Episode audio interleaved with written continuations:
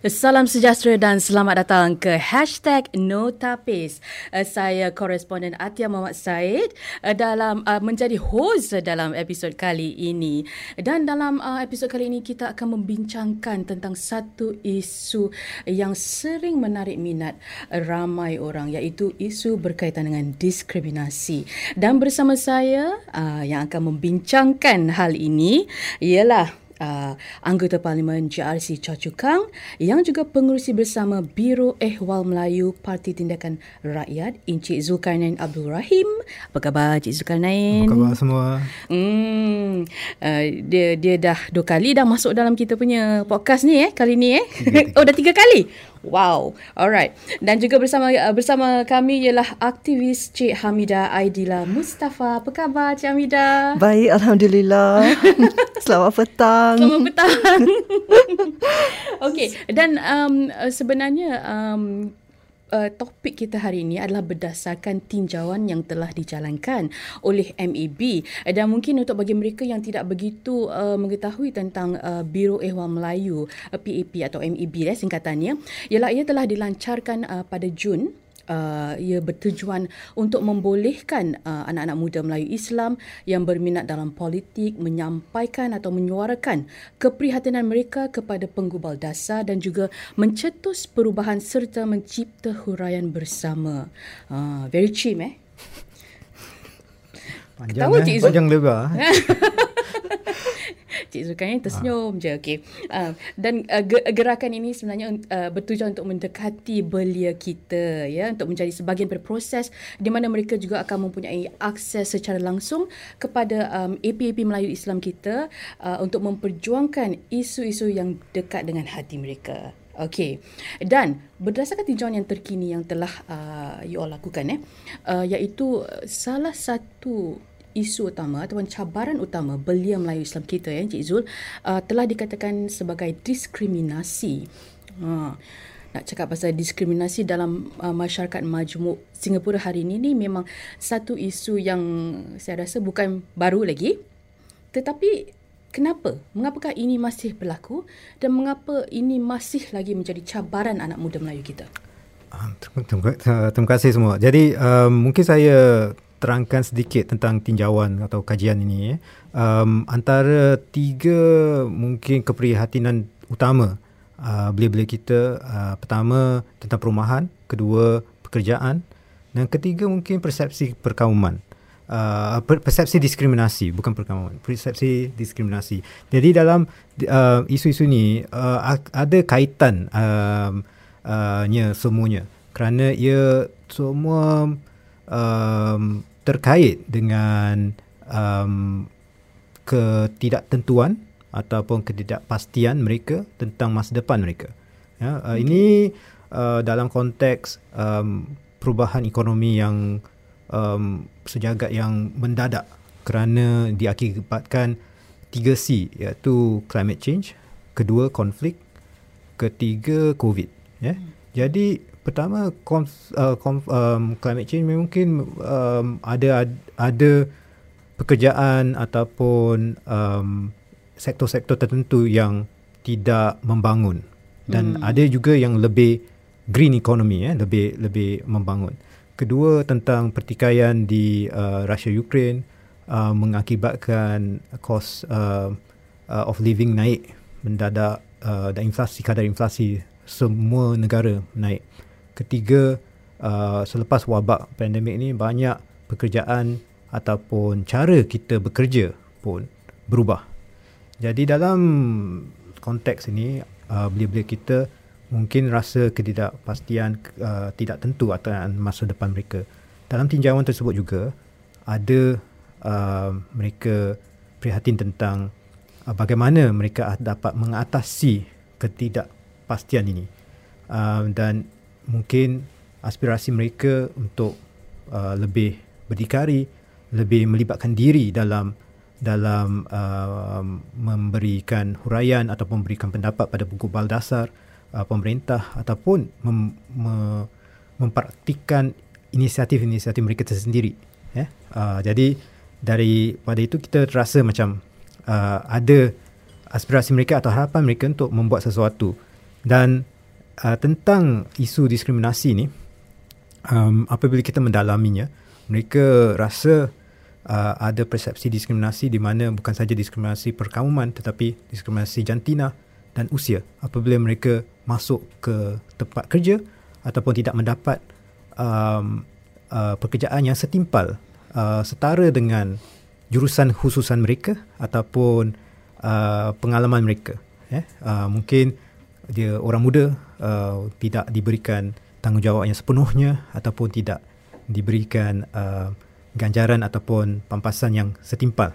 Jadi ini semua kita ada kita rasa uh, memang uh, isu yang mungkin harus ditangani, harus kita uh, ajukan uh, bagaimana kita akan lakukannya uh, supaya mereka uh, uh, pihak belia uh, golongan belia tidak terasa mereka um, apa tu terkilan dalam dalam um, apabila masa depan uh, ekonomi kita terus uh, naik kan mereka ter- tertinggal ya. Hmm. Dan mengapa anda rasa ini masih lagi berlaku dalam uh, konteks masyarakat Singapura hari ini? Um, orang kata tu, uh, uh, you know, as we progress atau uh, kita sebagai sebuah masyarakat semakin maju, uh, isu-isu sebenarnya sepatutnya lebih berkurangan. Apa pandangan anda? Memang isu ni ada dua uh, asumsi dalam soalan tersebut. Eh. Pertama, uh, isu ini tidak akan hilang. Tidak akan hilang. Okay. Um, sampai akhir zaman pun mungkin mesti Tet- ada. Tetap akan tetap ada, ada isu diskriminasi. eh? Tetapi kedua uh, asumsinya adalah adakah ia sudah berkurangan? Hmm. Dan mungkin kita rasa ada yang kurang tetapi ada juga yang sudah naik. Kan? Uh. Jadi uh, kalau kita rasa um, uh, mungkin dahulu tidak ada uh, lebih sekarang lebih kurang diskriminasi secara um, dasar ataupun secara jelas mm. eh, tentang perkauman mungkin tetapi uh, sekarang mungkin lebih uh, ada persepsi diskriminasi tentang uh, jantina ataupun usia Hmm. Eh? Uh, maksudnya ada uh, jenis-jenis diskriminasi yang lebih ketara lah. Ya betul. Uh, ya. Jadi okay. lebih yang lebih ketara dan mungkin kita harus lebih pe- peka lah tentang mm-hmm. tentang adanya diskriminasi. Kalau kita uh, uh, tutup mata uh, sekalipun kita akan terlepas pandang tentang isu-isu yang um, the underlying factors. Mm. Kerana kenapa ia ini ini berlaku. Mm-hmm. apabila ekonomi kita membuka terbuka dan lebih ramai warga negara asing yang uh, datang bekerja juga dan ini akan um, mengakibatkan um, pekerja kita ataupun mu, pe, um, pekerja muda kita Mm-mm. terasa mungkin daya saing uh, amat sengit. Dan Adakah tinjauan ini menyelami jenis diskriminasi yang menjadi uh, keprihatinan anak muda kita? Ah, jadi belum lagi di, belum lagi, di, eh? uh, okay. didalami secara khususnya tetapi Mm-mm. kita ada um, um, saranan untuk lebih memahami apa cara dan untuk kita membentangkan isu ini uh, secara luasnya. Uh, kerana kalau um, dalam sidang parlimen ada uh, akta uh, anti diskriminasi yang akan datang uh, dan bagaimana kita boleh menyuarakan uh, aspek-aspek uh, rangka undang-undang itu untuk dapat lebih me, uh, membanteras lah eh uh, isu-isu diskriminasi seperti ini. Hmm. Uh, t- tapi sebagai peguam uh, saya saya sebagai peguam uh, saya pun terasa bukan semua uh, apa tu solusi eh uh, pada isu ni tertakluk pada uh, perundangan Mm-mm. kerana undang-undang dibuat oleh manusia. Yeah. Dan manusia ialah yang harus membuat Uh, perubahannya. Hmm, betul tu. Okey, dan kita akan beralih pada Cik Hamidah pula. Cik Hamidah sendiri, uh, adakah anda bersetuju dengan dapatan tinjauan ini um, iaitu diskriminasi masih lagi merupakan cabaran uh, anak muda kita dan adakah anda sendiri pernah mengalami diskriminasi? Okeylah, saya uh, mulakan dengan soalan pertama uh, Atia ya. Um, Sebenarnya saya saya aku dengan Cik Zul. Um, masalah diskriminasi ni adalah sesuatu yang um, saya rasa mungkin tak dapat uh, dihentikan lah kerana kalau kita hidup bermasyarakat memang dah lumrah manusia. Uh, kadang-kadang kerana kita tidak memahami uh, orang um, mungkin orang atau kumpulan uh, yang berlainan. Uh, tetapi apa yang saya rasa sebenarnya kita, uh, apabila kita ada um, sesi dialog eh, MLB Muda hari itu, sebenarnya saya juga bersama uh, beberapa um, youth lah dan kita sebenarnya sebulat suara berkata yang walaupun ada diskriminasi tetapi kita patut melihatnya daripada sudut yang positif hmm. ataupun sudut yang um, apa lagi yang kita dapat lakukan supaya kita tidak didiskriminasikan. Hmm. Uh, jadi when we had that conversation um, kita merasakan bahawa ya mungkin ini adalah satu uh, masalah tetapi bagaimana kita dapat uh, mengetengahkan kemahiran ataupun keupayaan kita uh, di tempat kerja ataupun apabila kita uh, mewakili organisasi organisasi yang tertentu bagaimanakah kita dapat uh, menunjukkan kebole- kebolehan kita dengan cara yang lebih menyerlah? Dan hmm. um kita, there's a very positive way of thinking eh? Yes. Uh, thinking that mengambil diskriminasi itu dan pusingkan dia. Ya. Yeah. Ah, okay, okay. Ya, yeah, jadi sebenarnya um, the youth and myself lah, kita rasa bahawa eh, sebenarnya perkara ni kalau kita selalu fikirkan secara negatif, like fikirkan alamak, uh, kita kena discriminate lah, kita kena Makan diri lah. eh. Ah, ah, Lagi jadi, panas. jadi saya rasa kurang produktif lah. Uh-uh. Um, okay. Jadi apabila kita duduk semeja dan berbual, kita uh, apa yang kita fikirkan adalah apakah sumbangan yang dapat kita um, letak ke hadapan lah dan apakah kemahiran dan kebolehan um, yang dapat kita berikan di tempat kerja. Hmm. Yeah. Dan dan bagi diri anda pula, apakah jenis diskriminasi yang anda pernah hadapi sendiri? Hmm, okeylah ni uh, paling show, latest lah. Paling latest eh. Atau yang paling yang paling ketara lah yang you benar-benar merasakan. Hmm, mungkin tidak sebenarnya pada diri saya, hmm. uh, tetapi mungkin pada keluarga yang terdekat lah. Okay. Um, jadi ini mungkin um, telah berlaku kepada um, suami saya sebenarnya uh, okay. uh, dalam konteks pekerjaan. Okay. Um, tapi I think this is a nice example to bring up kerana saya pun uh, hendak berkata bahawa walaupun perkara ini berlaku tetapi di Singapura kita ada um, wadah-wadah untuk uh, menyuarakan uh, ketidakpuasan hati hmm. kita kan banyak uh, ataupun saluran membuat eh? ya ada saluran-salurannya dan um, some of it of course is formal and then some informal hmm. jadi sebenarnya kita dapat um, menyuarakanlah uh, jikalau sesuatu perkara itu berlaku um, ada dia punya avenue Um, hmm. Ya dalam masalah ini sebenarnya ada sikit diskriminasi uh, di tempat kerja lah. Okay. Um, Macam mana tu? Boleh boleh beri. Terangkan sedikit je. Ah, uh-uh, boleh boleh. Uh, okay lah, jadi di, uh, I won't mention names lah. Okay. Uh, di tempat kerja suami saya itu, uh, dia sebenarnya uh, seorang uh, Melayu Islam lah di sana. Okay. Okay. Jadi yang yang lainnya uh, terdiri da- daripada pekerja yang uh, bukan Melayu.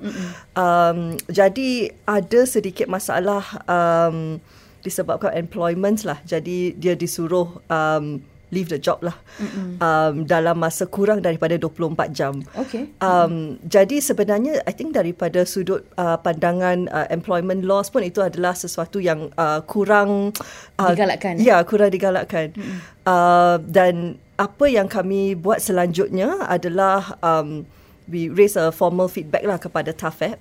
Uh, biar itu di pihak kementerian dan sebagainya um, supaya selepas itu uh, I mean an investigation is launched um, right. mm-hmm. pihak yang tertentu uh, dan pihak yang berkuasa juga dapat uh, melakukan investigasi lah mm-hmm. atas apa yang uh, telah berlaku di tempat kerja itu mm-hmm. dan suami saya pun mendapat uh, sedikit uh, compensation lah Ah, uh, berjaya lah. Ah, ah okay, okay. Kerana aduannya. Uh, ya aduannya berjaya. Tapi atas dasar diskriminasi apa tu yang yang yang beliau telah diberhentikan?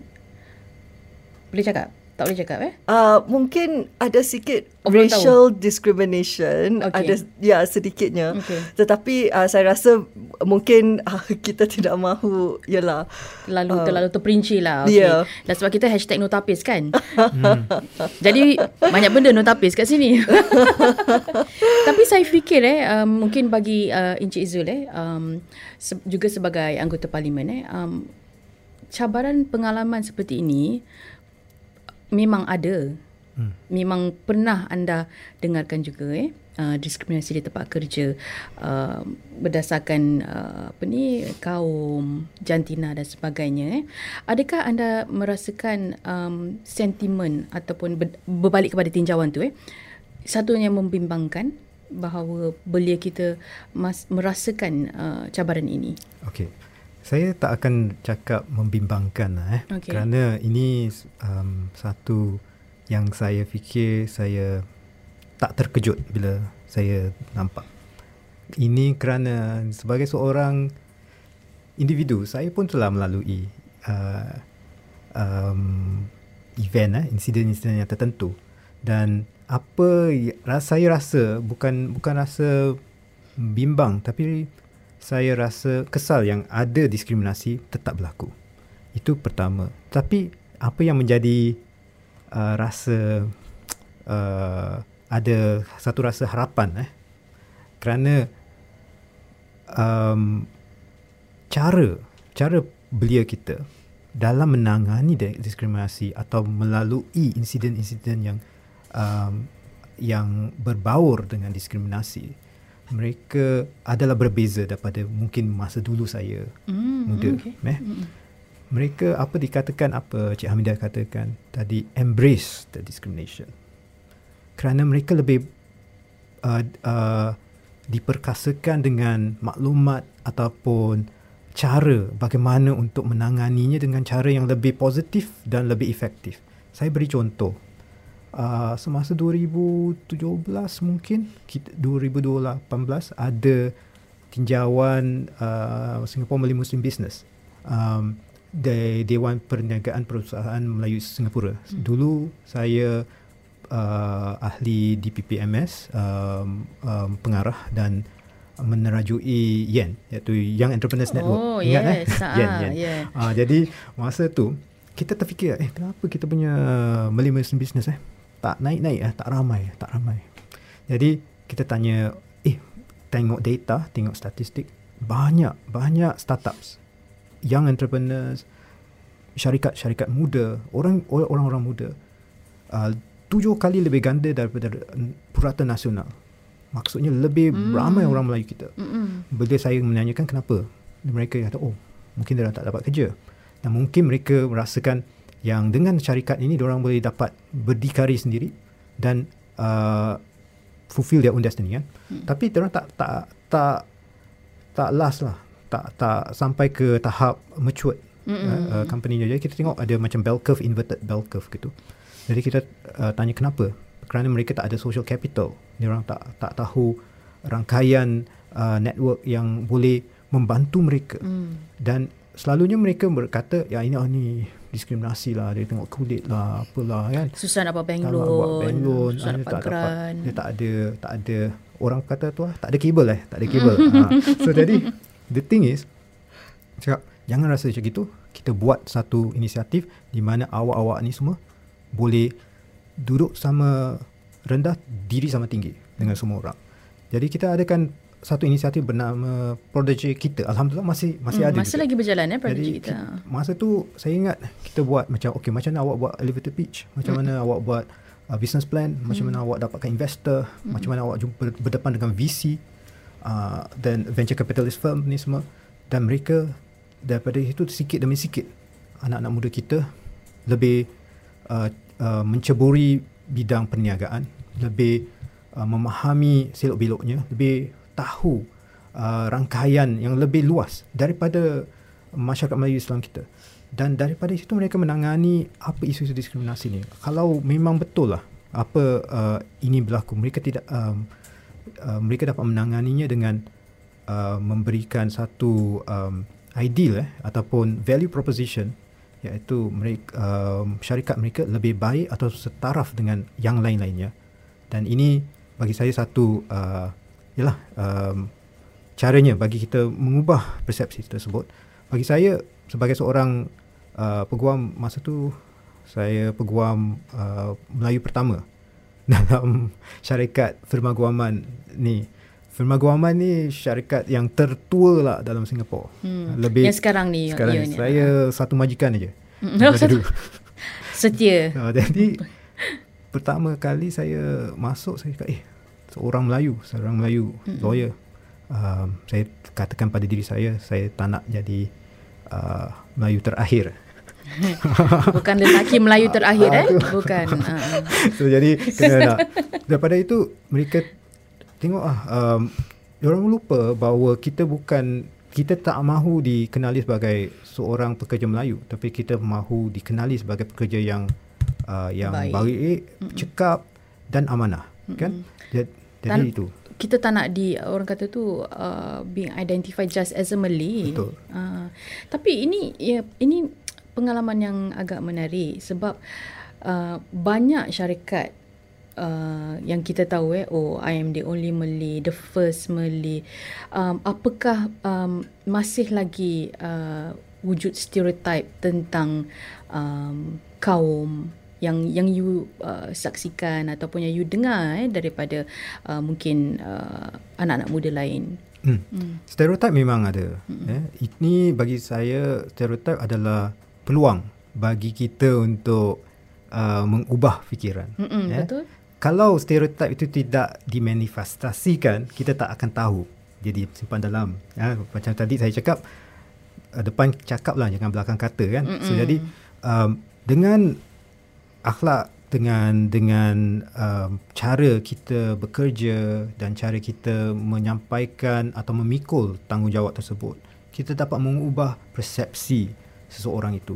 Dan ini bukan saja untuk orang Melayu Islam kita tetapi untuk masyarakat negara Singapura kita. Kita harus ingat negara kita ke, negara kecil eh? Hmm. kalau kita di persidangan antarabangsa yang di mana saya sebagai um, saya um, dalam pekerjaan saya saya harus atau apa uh, berdepan dengan um, proses timbang tara di antarabangsa dan dengan peguam antarabangsa juga. Kita harus bukan saja um, uh, mewakili masyarakat kita tapi Singapura juga. Dan mereka berfikir bahawa mungkin Singapura adalah negara kecil, tidak ada sumber uh, asli dan uh, itu tidak bermakna kita tidak boleh mencapai sesuatu yang lebih besar daripada kita. Dan um, bagi saya pun kadang-kadang memang stereotip ni ada. Kalau masuk office meeting eh katakan eh uh, kita duduk itu dia tengok kita dia ingatkan dia cakap dengan orang lain tu dia, dia tak tahu kita bos eh dia cakap oh, dengan orang lain. hmm, uh, padahal dia bos uh, eh? uh, kita dah cak, dah buka buka mulut eh oh dia tahu uh, yang ini mesti bos. Uh. asal kerana visi dia kerana katanya kerana panduannya lebih hmm. bernilai daripada yang lain mungkin uh, dan lebih uh, dan kalau bukan kita bos pun uh, kita uh, menampilkan diri lah sebagai seorang yang yang lebih uh, efektif dan lebih uh, ber, uh, bernilai pada masyarakat syarikat ataupun badan-badan yang kita mewakili tersebut. Hmm. Uh, Cik Hamidah, adakah anda merasakan bahawa um, apa uh, uh, in, sokongan yang ada sekarang untuk belia kita eh? Sebab tadi you ada ceritakan mengenai pengalaman um, keluarga you eh? Um, adakah kita mempunyai sokongan saluran yang mencukupi untuk membantu mereka yang menghadapi um, cabaran ini? Atau dan juga apakah lagi yang boleh dilakukan Sebenarnya saya rasa daripada segi uh, pertolongan uh, sebenarnya um, avenue-avenue ni ataupun wadah-wadah ni memang wujud. Cuma mungkin ia harus uh, diketengahkan ataupun uh, diutarakan dengan lebih menyelah lagi lah. Uh, kadang-kala uh, para belia ataupun bukan belia juga uh, masyarakat umum kita kurang tahu dan kurang peka. Itu hmm. sebab mereka tidak tahu mana uh, yang boleh mereka pergi untuk uh, menanyakan soalan-soalan, uh, mana mana yang patut uh, badan mana yang patut mereka pergi uh, jikalau mereka memerlukan pertolongan. Um, tapi saya, maybe saya add on sikit lah. Boleh. Nak add on banyak pun boleh. saya rasa mungkin kadang-kala kita juga harus fikir uh, bagaimana dapat kita memperbaiki suatu um, saya suatu masalah itu ataupun sesuatu keadaan yang kita uh, berada. Um, sebenarnya saya um, agree lah dengan apa yang Cik Zul katakan. Um, macam dia juga saya in a sense I'm a minority from in a minority lah apabila saya hmm. bekerja kan sebagai seorang perempuan. Ya, yeah, sebagai seorang ah, wanita. Okay. Yeah. Um saya dalam bidang data analytics, saya dalam uh, bidang keusaha keusahawanan um yang pada dasarnya mungkin ia lebih uh, didominasi kaum Adam lah ataupun kaum lelaki. Mm. Um, dan kebanyakannya in business uh, di dalam negara kita pun banyak daripada mereka adalah uh, Chinese businessmen.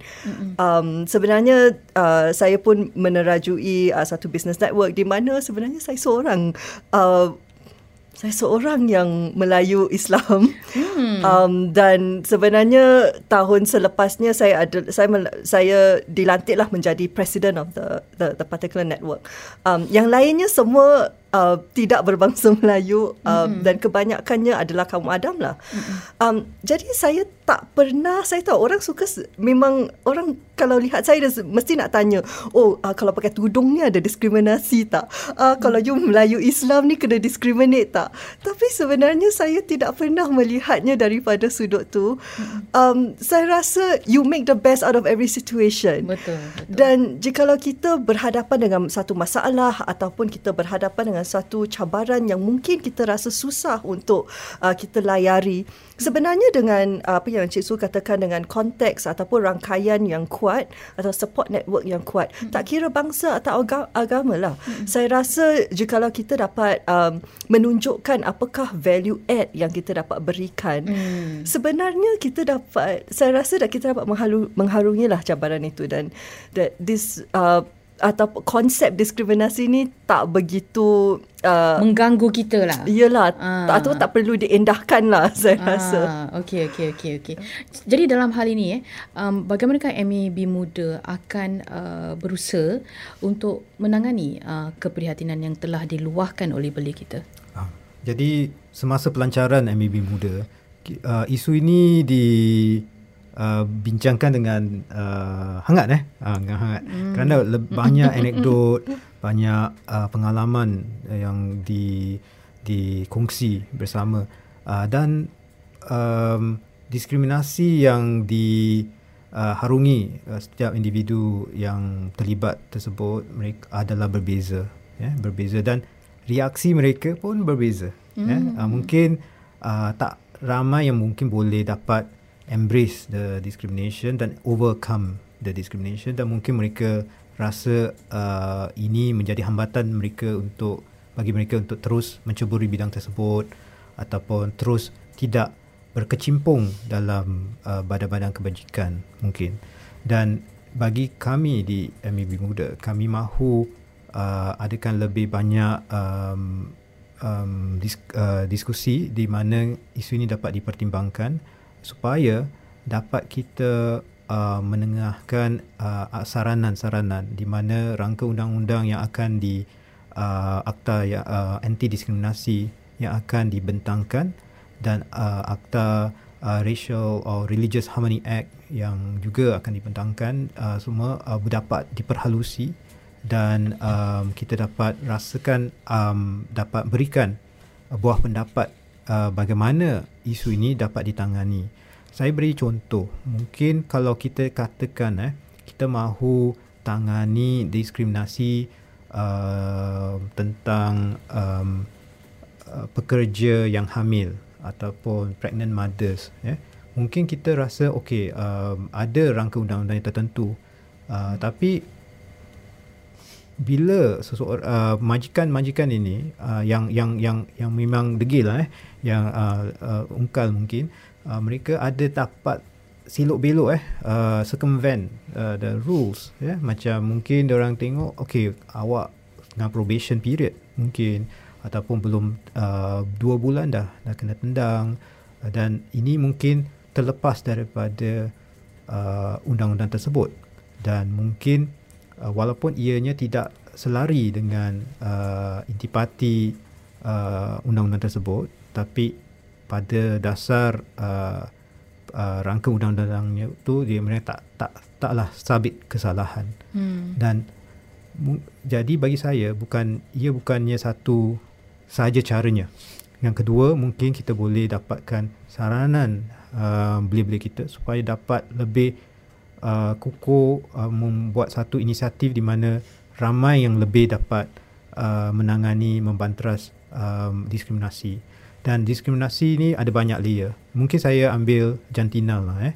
Uh, kerana ini isu yang uh, dekat pada hati saya uh, apabila saya berkenimpung dengan uh, Badan Kebajikan Kasarauda uh, um, bagi menangani isu-isu misoginistik ataupun persepsi pada wanita. Mm. Uh, dan ini mungkin kita harus lakukan sesuatu di mana anak-anak muda kita yang pemuda-pemuda kita dapat mencontoh akan akhlak yang lebih baik pada pemudi-pemudi kita. Dan uh, saya teringat dulu ada the Asatiza online poll kan di mana uh, ia berbaur uh, seksual dan right. benda-benda itu. Ha. Dan daripada situ saya terfikir macam mana uh, masyarakat kita dapat uh, diperkasakan um, dengan dengan maklumat atau cara bagaimana dapat mempertahankan diri secara undang-undang. Dan saya lahirkan Defense Guild SG di mana uh, rakan-rakan peguam saya melakukan secara pro bono memberikan nasihat pada semualah tak kira.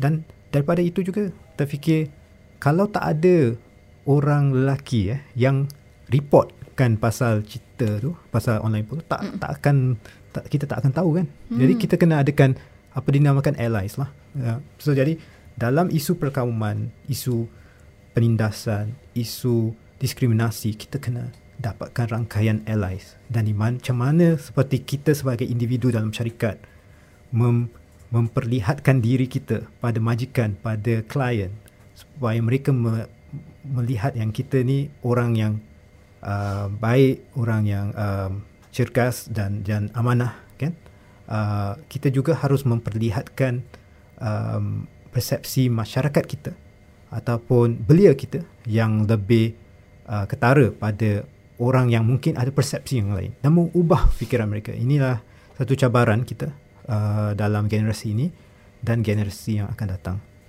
Kerana um, konteks atau lanskap sedunia ni amat tidak amat berbeza dan lebih cenderung pada memecah belahkan orang daripada menyatukan. Hmm. Um, tadi Encik Cik Zul ada cakap eh, Cik Amelia. Cik Zul cakap embrace the discrimination ataupun mendakap diskriminasi tu.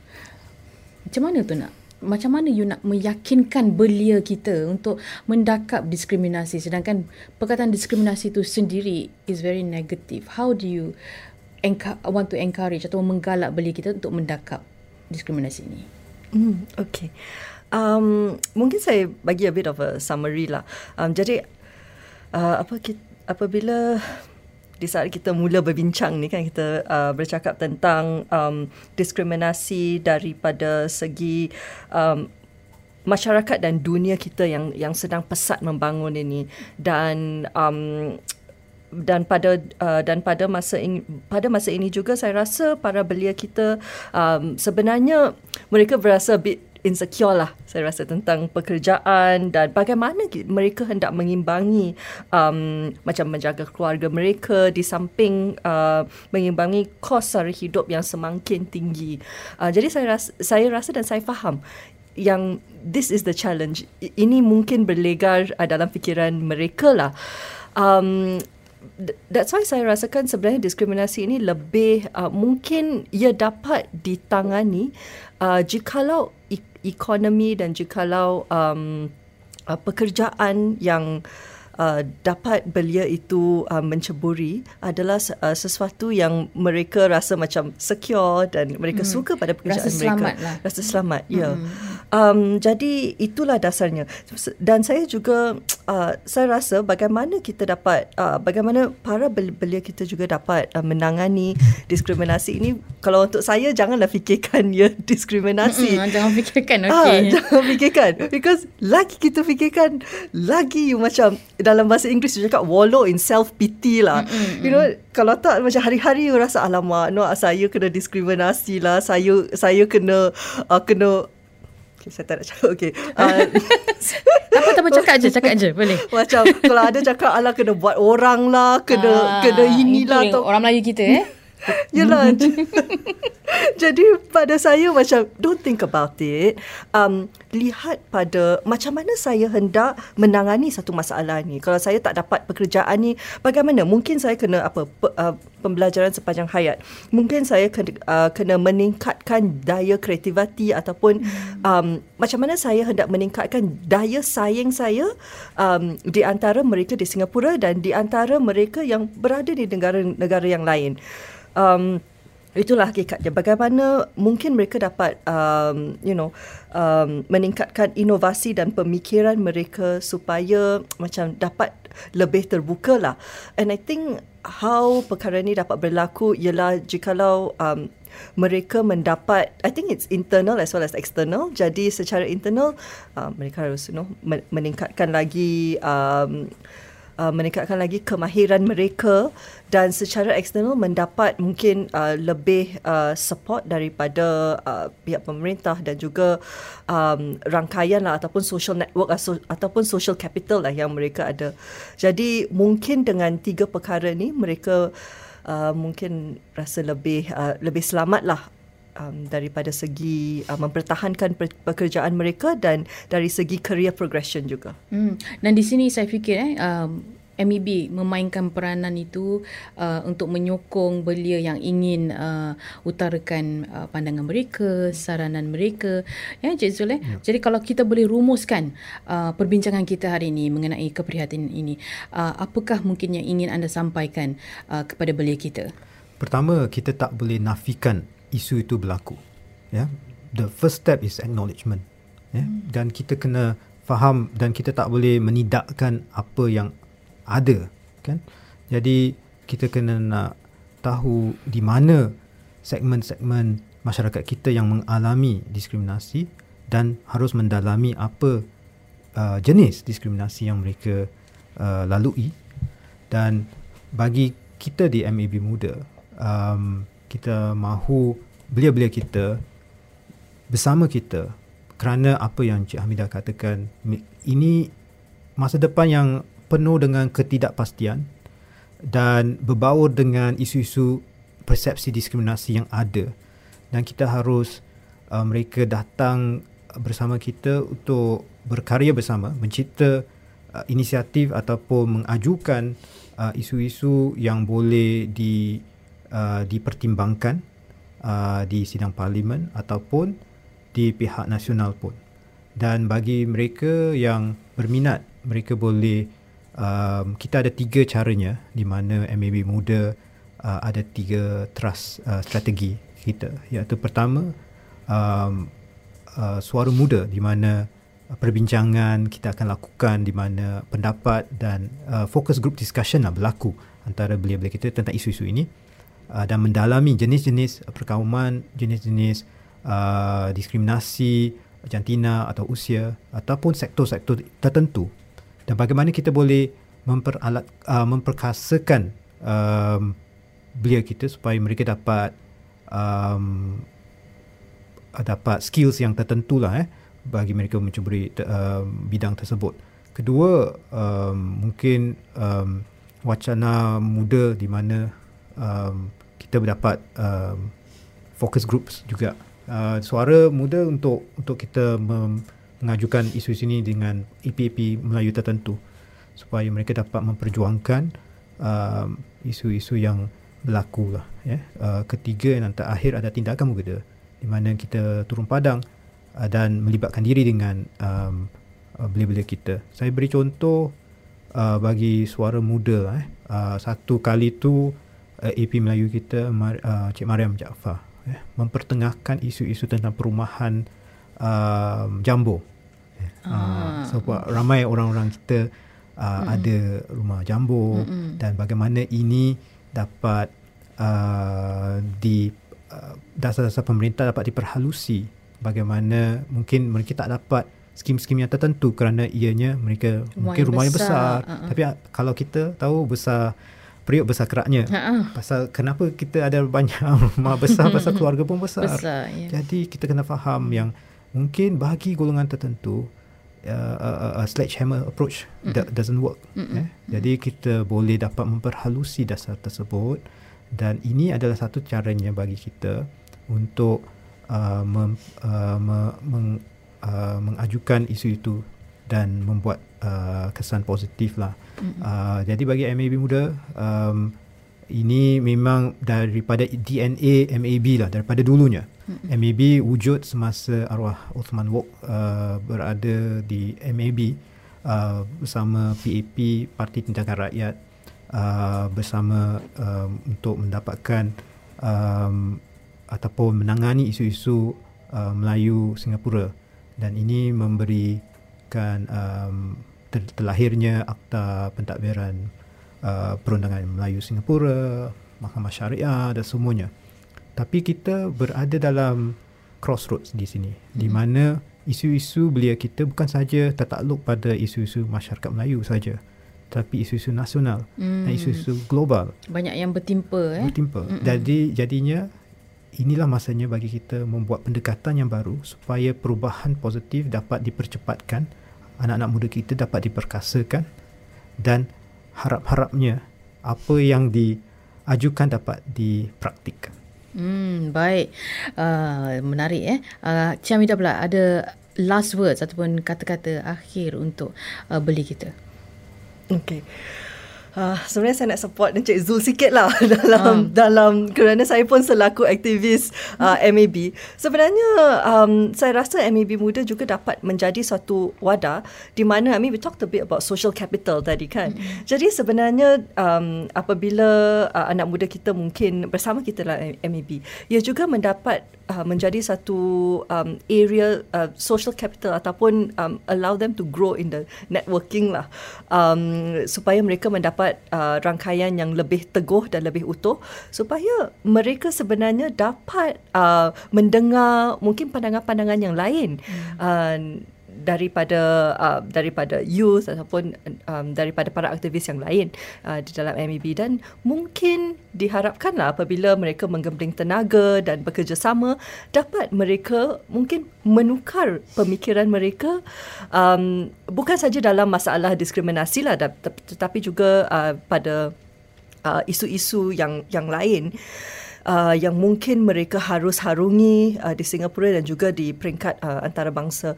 Jadi mungkin MEB dapat um, memberikan mereka satu rangsangan yang positif dan rangsangan yang baik supaya uh, mereka dapat bekerjasama dan juga mungkin menukar sedikit daripada uh, pemikiran dan pandangan pandangan mereka. Ah, okey. Baik, terima kasih Cik Amida, terima kasih Encik Zul Karnain kerana sudi uh, meluangkan masa dan saya fikir perbincangan kita hari ini uh, berakhir dengan nada yang sangat positif walaupun kita bercakap tentang sesuatu yang boleh dikatakan agak negatif eh. Okey, sehingga kita berjumpa uh, sekali lagi nanti. Terima kasih kepada kedua-dua anda. Terima kasih. Terima kasih. Okey, dan sekian saja dalam episod #notapis. Kita bertemu dalam satu episod lagi nanti ya.